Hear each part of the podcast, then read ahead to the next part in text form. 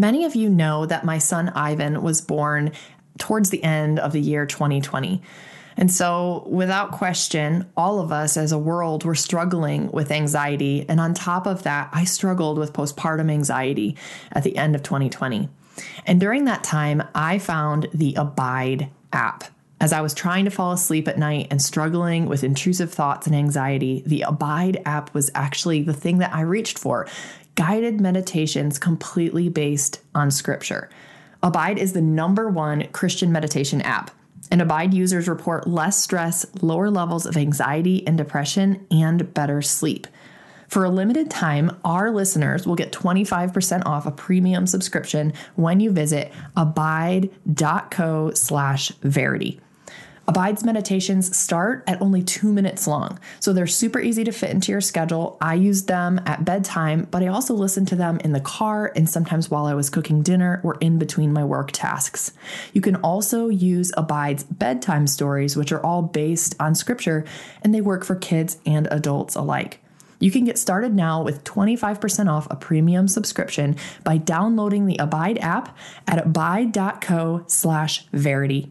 You'll get additional stories and meditations, premium music, soothing sounds, and more. Support this show and get 25% off by going to abide.co slash verity, and that's A-B-I-D-E dot co slash verity for your 25% off a premium subscription. Welcome to Verity I'm your host, Phylicia Masonheimer, an author, speaker, and Bible teacher. This podcast will help you embrace the history and depth of the Christian faith, ask questions, seek answers, and devote yourself to becoming a disciple of Jesus Christ. You don't have to settle for watered down Christian teaching. And if you're ready to go deeper, God is just as ready to take you there. This is Verity, where every woman is a theologian. Hey guys, welcome back to Verity Podcast. I'm Phylicia Masonheimer. And I'm her husband, Josh. And we are in episode 10 of our Honest Marriage series. And in this episode, we're going to be talking about friendship and forming friendships both individually with friends of the same sex. So, like female friends for me, male friends for Josh, and then also forming couple friendships and so, hopefully, we can touch on a few practicals in this episode and why friendship is so important to a healthy Christian marriage. But as usual, we wanted to start with a passage. And today's passage is Ecclesiastes 4 9 through 12. Josh, do you want to read a couple of these verses? Sure. So, starting with 9 Two are better than one because they have a good reward for their toil. For if they fall, one will lift up his fellow. But woe to him who is alone when he falls and has not another to lift him up. Again, if two lie together, they keep warm. But how can one keep warm alone? And though a man might prevail against one who is alone, two will withstand him. A threefold cord is not quickly broken. So mm-hmm. I think we often hear this one in wedding ceremonies. I mean, have you? Yeah, I've even seen like the braiding of the, the braiding cord. of the cord. and the threefold cord is that idea of you know the husband and the wife and the um God, God being the the cord. But this isn't specifically talking about marriage. We apply it to marriage, but it's not specifically talking about that. It's talking about, you know, friendship mm-hmm. with another person. And so what I think is interesting here is, you know, that we often think of it in terms of marriage or think of it in terms of friendship, but we don't think of it in terms of friendship while you're married. Yeah, that's true. and that's kind of the application I'd like to use it for today because I think our friendships that we cultivate can either support a healthy marriage or they can actually you know, damage our marriage or draw us away from a healthy marriage. I mean, what do you think? Yeah, I mean, like they're your peers. So if you surround yourself with good friends, then you're going to be going in a good direction and having accountability that brings you like toward God rather than if you have, you know, a negative crowd of peers they are going to obviously bring you away from God, and that will hurt your marriage just naturally. Yeah, I think Proverbs talks about how, you know, bad company corrupts good morals or virtuous character. And that is so true regardless of what stage of life you're in. If you're Yeah. single, it happens. If you're married, it happens. The people who are speaking into your life on a regular basis are shaping your character. And I think that's just something that we often forget because when we're married, sometimes we can get in the habit of falling into friendships that aren't best for us. Yeah. Where like at first you kind of maybe justify it as, you know, just kind of being a witness into their life. Mm-hmm. But, you know, how much time are you spending with them? And are they like your best friend? Yeah. Where, you know, the iron isn't going to sharpen iron there. It's going to dull your blade. Yeah, I think that's Proverbs 17, 17 maybe that you just quoted. And when iron is sharpening iron, it's not a comfortable process oftentimes. No. Right? You're taking steel off. Right. Yeah. You know more about that than me. He's the one who watches Forged in Fire. but, you know, that's so true that it's not a comfortable process to have a friend in your life who will say, hey, you know, that maybe the way you're talking about your spouse isn't wise. Or maybe they don't even say something that direct. Maybe they just are, you know, redirecting you back to the truth about your spouse or about your marriage. or even just having you reflect like mm-hmm. you know asking you what are your priorities mm-hmm. when we were talking about this episode, I thought we'd talk first about individual friendships and the importance of those, and then talk about how to have couple friendships, and then maybe conclude with cultivating friendships after you have kids. Hmm. Because I think a lot of people really struggle with that.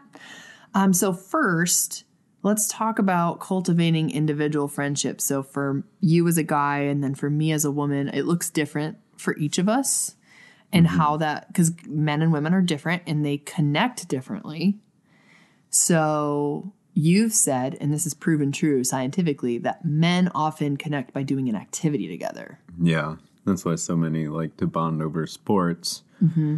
But the tendency is that you never go beyond uh, talking stats and such Right. So it can stay pretty shallow. right So for you, how have you cultivated deeper friendships or quality friendships that aren't surface level? I think that the initial small talk definitely helps you find where you relate with somebody. Mm-hmm. Yeah. And that helps like grow the interest of going deeper with them. Mm-hmm. So you have to get to the point though where you actually do go deeper Right. and aren't afraid to ask that question. And for me, I'm I think I've mentioned in previous episodes that I'm in an accountability group with a few guys and it's just a very like close knit crowd. Then we see each other like at church and in our group meetings and at social activities throughout the week. So it is cultivating like a mm-hmm. relationship with them beyond just the accountability. Mm-hmm. But that accountability expands outside of that group meeting because I'm seeing them, hanging out with them. Like Yeah. they're witnessing how much fruit or lack of fruit I'm actually bringing to the table. That's a super good point that it's not like you're meeting and then you're going about your life out of their context. They can actually see how you're living and, you know, either speak into that or, you know, congratulate that or Yeah. whatever. They're in our house, you're in their house. So there's this element of, you know, just repeat exposure. Yeah. It may seem clicky, but for me, I've found that I have to go deep with a few and then still have friendships with those outside of that group. But knowing that that crowd is one that I'm going to continue to cultivate a relationship with Yeah. and um, be accountable to and hold accountable. Yeah, and something this is just a general friendship rule, I would say, or community rule we've learned having moved multiple times, having switched churches several times. I think because of moving mostly, it's that f- certain friendships are for a season. Hmm. They're not forever. And certain friendships require that, well, I would say all friendships require that at least the parties make equal effort to mm-hmm. engage with one another. If one person is constantly being the initiator and there's no reciprocation, that's just evidence that it's not important to that person and it's probably time to seek a friendship elsewhere. And mm-hmm. you've done that where you tried to cultivate friendships with people you admired or you know were in our circles and it just didn't work and so you moved on to someone else. And our circles changed as well with the seasons of our life, like you were saying. Mm-hmm. And, you know, sometimes, like in that season, that person is just what you needed Mm-hmm. to further refine or to pour into their life. And Mm-hmm. It's not wasted. No, it's not. And there's definitely like growth to be had from it. But, you know, it can be just another chapter in a book. Mm-hmm. You know, not to belittle the friendship, but, you know, once the season changes, like it was great while it lasted, and now it's over. Yeah. And we found we live in a small town. Most of the towns here are about 30 minutes apart. I would say that's probably normal for most areas of the United States. And even in like a 30 minute distance, you're not going to see people who live that far apart super often. It's a different community. It's a different community. And so oftentimes you'll see some drift in friendships over the course of seasons just by nature of physical distance, just by nature. And we have friends in other states when we've lived in Virginia and Pennsylvania that we see them once a year and we pick up mm-hmm. where we left off for that time, but we can't be like super, super close with them because of the, the distance. And so, you know, it's just being okay with the change in those personal friendships yeah. because of that. I've also developed a couple like online friendships, like people I've met in person, like through FI's colleagues and such, and then, you know, a buddy from college. And I've kept those relationships alive just to kind of pour into their life and allow myself to continue to be poured into from, you know, these healthy people that, you know, I know. And Fi, you have a number of people I do. that you stay in communication with online.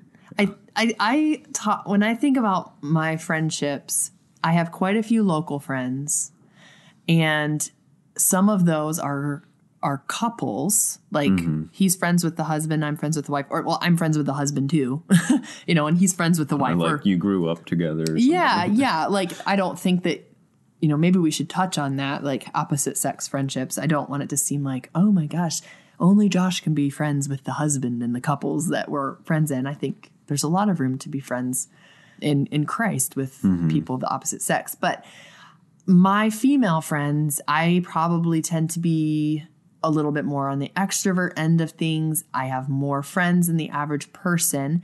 And I think everyone has those kind of concentric circles of friendship. You've got your acquaintances, distant acquaintances, then you've got your, you know, you would de- definitely call them friends. You have history with them, but maybe they were friends that you were closer with in a past season. And then you have your inner circle. And my inner circle is probably bigger than most people's inner circle. I have probably about 10 people in my innermost circle. And, you know, some of those, I'd say about half of them are long distance. So I talk with them daily, I text with them via, you know, Voxer, voice messaging apps, or texting, etc. And we keep up that way. Yeah, there's definitely like an ongoing dialogue for most of the day. But maybe that's an example of how women connect a little differently. You know, we either connect by I have some local friends who I'll do errands with, or we'll meet up for coffee, or we'll do an activity with our kids. It's face to face, it's talking. And then my long distance friends, it's more I keep up with them by talking via Voxer and we just talk about things. So I think Josh and I do connect differently with people. Like when you're talking to your long distance friends, what are you usually doing? I'm usually sitting there looking at my phone talking. or playing a game, but you're also playing a game sometimes. Well, yeah, I'll socially play online games with them, but if we're talking just to talk, then that's the only thing we're doing.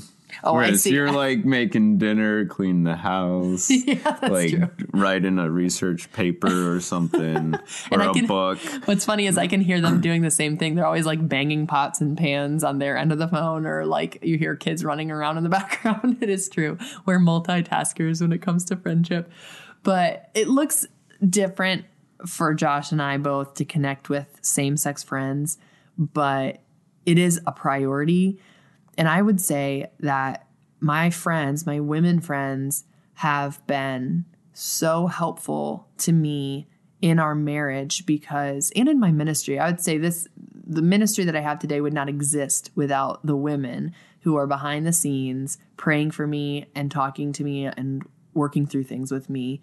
And they're a huge support but also they're supporters of my marriage and they champion my marriage and they pray for my marriage and they speak into it and they speak life over it. And those are the people I want to have in my corner. Even when my marriage is struggling, which I have a select few that I can say, "Hey, my marriage is struggling I need prayer for this," etc. And I know that they won't judge me or Josh beyond, you know, speaking truth to me. They'll speak the truth, the gospel truth to me, but they're not going to be like, oh my gosh, I can't believe that you are having a problem in your marriage, you know? So it's great to have those people who help you. Yeah. Okay, let's transition to cultivating couple friendships, like cultivating friendships together. I think this can get a little wonky because sometimes if you're friends with someone and that person's married and then you go out as a couple, the the spouses like one spouse might be friends with the other spouse, but then their wives don't get along or their husbands don't get mm. along. Yeah. know? It's a numbers game. You don't It's really like- know. Is everybody going to get along the same amount? Do you have any tips or thoughts about how to like I think it's really important. Like, oftentimes there will be two extroverts in the room and two introverts, and the introverts usually just end up staring at each other, while the extroverts are just like talking all sorts of prolifications and stuff. so I think it's really important for the extroverts to include the introverts and uh, pull them into the conversation, even though they may not like seem like they could keep pace. They could at least be involved and you know just be included with that. Or maybe you just have to slow down a little bit to include them because it can be weird. Like if the extrovert is like your wife and their husband, you know, it's really hard to have like a male on male, girl, like female and female conversation. I think it's important to try and include everyone. Yeah. Yeah. Well, slowing down is just so hard for those extroverts, you know. Yeah. But it's I would say also on the other end of things that for introverted spouses, I would encourage researching I literally researching how to cultivate small talk and how to engage someone and to learn how to be better at conversation because I really believe that a lot of the problem that happens with couples and going out or cultivating friendships comes back to this extrovert introvert problem. But i do i think in today's world sometimes introversion isn't the problem. Like just being quieter or exhausted by people that's not always the problem. The problem is a social anxiety brought on by not knowing how to talk to people and that's because we don't teach etiquette anymore. That's my theory is that we don't teach etiquette. We don't teach how to introduce, how to hold small talk. So people hate it because it's unknown.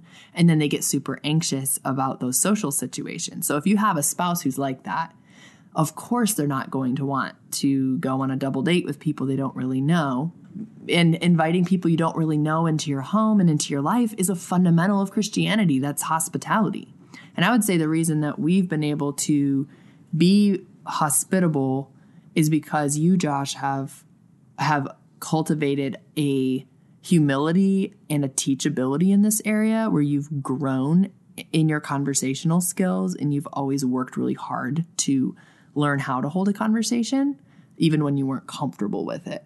Mm-hmm. And I think because you were willing to do that and you were willing to grow, we've been able to have people in our home. We've been able to go out with a variety of different couples and get to know them. Doesn't mean we're perfect at conversation by any means, but I would say that you were always willing to grow in that area. And I know from hearing from wives that not all husbands are that willing to grow. Not all wives are that willing to say, hey, you know what? This is an area of growth for me and I'm going to work on this. I'm going to learn how to ask good questions. Yeah. Something you said was interesting. You said that it was an effort to be hospitable. And so, like, including people and, um, you know, talking to the person who doesn't have anyone to talk to, that is a form of hospitality. It's like, true. if they're in your home and you want to be welcoming, like, you want to make sure everyone feels welcomed and included. So, um, you know, for someone to reach out and do that, even if they feel introverted, is definitely an mm-hmm. important thing. Yeah, for sure. Okay, so talked about cultivating friendships one on one and then cultivating friendships as a couple. What about cultivating friendships after you have kids? Because I hear from culture, not so much from like my followers online or our listeners, but more from culture that once you have kids, your friendships are going to die. And I don't feel like that's been true for us. Yeah, I think that different life stages does create a hurdle mm-hmm. where, like, you know, it is a little more strained. When you have kids, you usually schedule stuff more. Mm-hmm. And then people who don't have kids are, you know, much more flexible. So they live a slightly more spontaneous life Right. and maybe be even adverse to scheduling. I would I want to say one thing about that. I think our culture celebrates this idea that spontaneity is better or spontaneity is more fun or spontaneity and this applies to sex, it applies to schedules, it applies to dates. If it's spontaneous, it's better. And I would say I think we have to let go of that lie because it is a lie that if it's spontaneous, it's better because I think that it, that is an expectation and a lie that gets adopted, and it actually causes a lot of couples who don't have kids yet to be afraid of having kids. Hmm.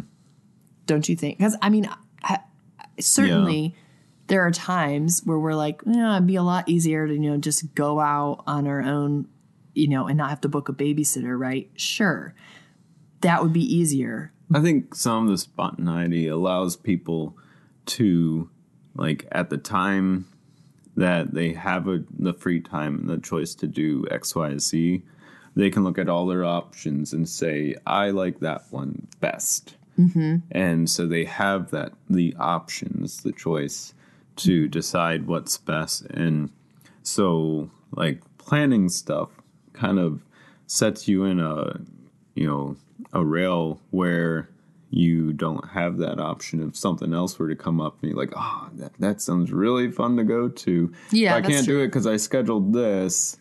Right. A lot of people, um, a lot of younger generation I found is very interested in options.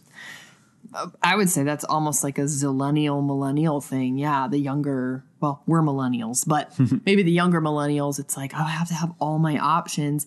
And I think we just have to be careful where our idols are. Like if your idol is structure, that's wrong. You know, I have to have it this way. It has to go according to plan. Yeah. It's also wrong to idolize spontaneity and to worship your schedule in that way or to let that become your god to the point that you devalue having kids in human life. So, I mean, we can go either direction for hmm. sure. But I think I think you made a great point, but I would say one of the benefits, actually, to me of having kids and having friendships is you have less options. There's less mm-hmm. decision fatigue or there's less Yeah. overwhelm. Like, oh, we could do all of these things. And so it's too much. So we just stay home, you know? Instead, for us, I feel like it's like, okay, the Nutcrackers this weekend, we would like to dress up and go. Let me arrange to see if there's a babysitter available. And then it's like, it's like really special because we have planned for it. Well, it's intentionality. Like for most for our experience, I guess, I would say that having kids has made us more intentional mm-hmm. because when you have that time, like you're going to make it like worth it. So you schedule, you know, the time and you're like all in, you're devoted and Yeah.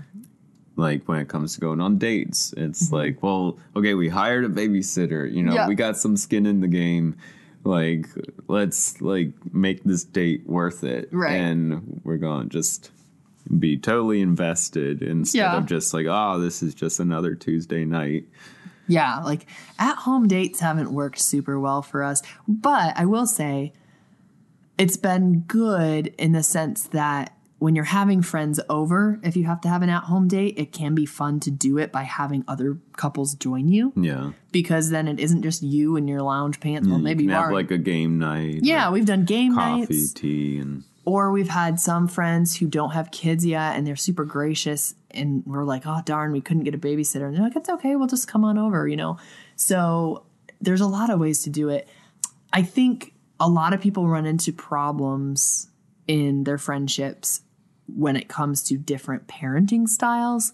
And we're not going to comment on different parenting styles, but I would just say that you kind of have to give a lot of grace and then figure out like, are you close enough to the person if it's a really big problem to like speak into their life about their parenting? And I would say that's pretty rare that you can you can be that close to somebody. And that's not a huge deal on like a double date or something. Right. But when like you have the families together, Yes. you go on family trips, Yep. um, you know, to sightsee or whatnot. Mm-hmm.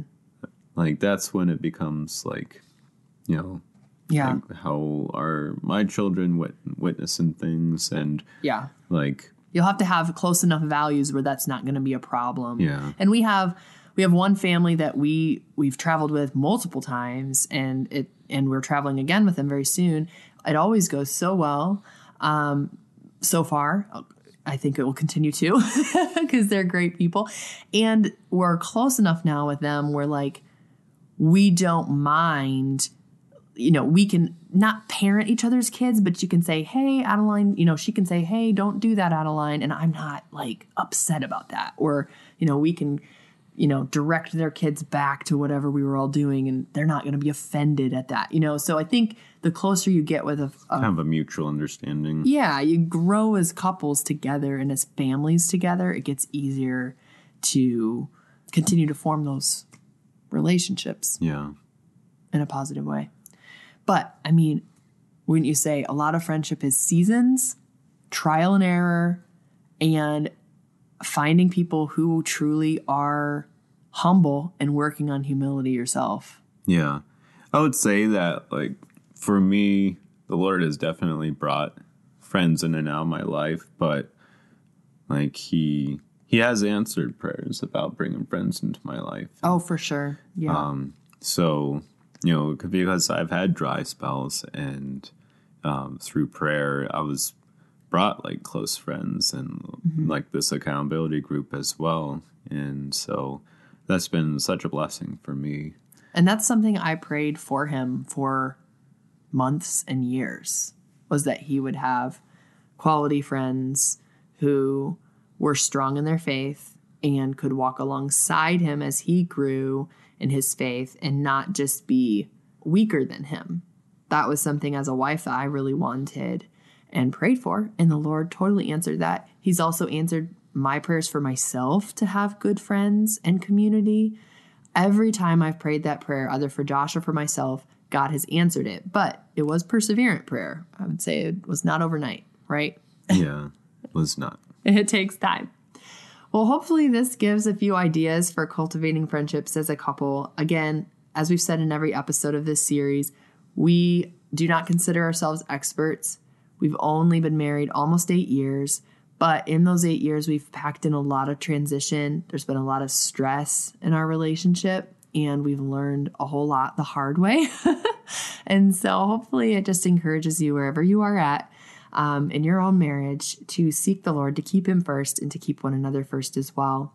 We want to thank you also. Last week was the launch of the flirtation experiment, December 7th, 2021. And we wanted to just thank you so much, those of you who bought the book, who made it number one in Christian marriage on Amazon. It just meant so much to us that you would support the book that way. Me and Lisa Jacobson, my co author, are both just so excited for the book to get out into the world and grateful for your support. We will be back next week with episode 11, and then we only have one more week after that. Thanks for hanging with us. We hope you have a great week. Thank you for joining us for today's episode of Verity. You can connect with fellow listeners by following me on Instagram at Phylicia Masonheimer or on our Facebook page by the same name. Also visit PhyliciaMasonheimer.com for links to each episode and the show notes.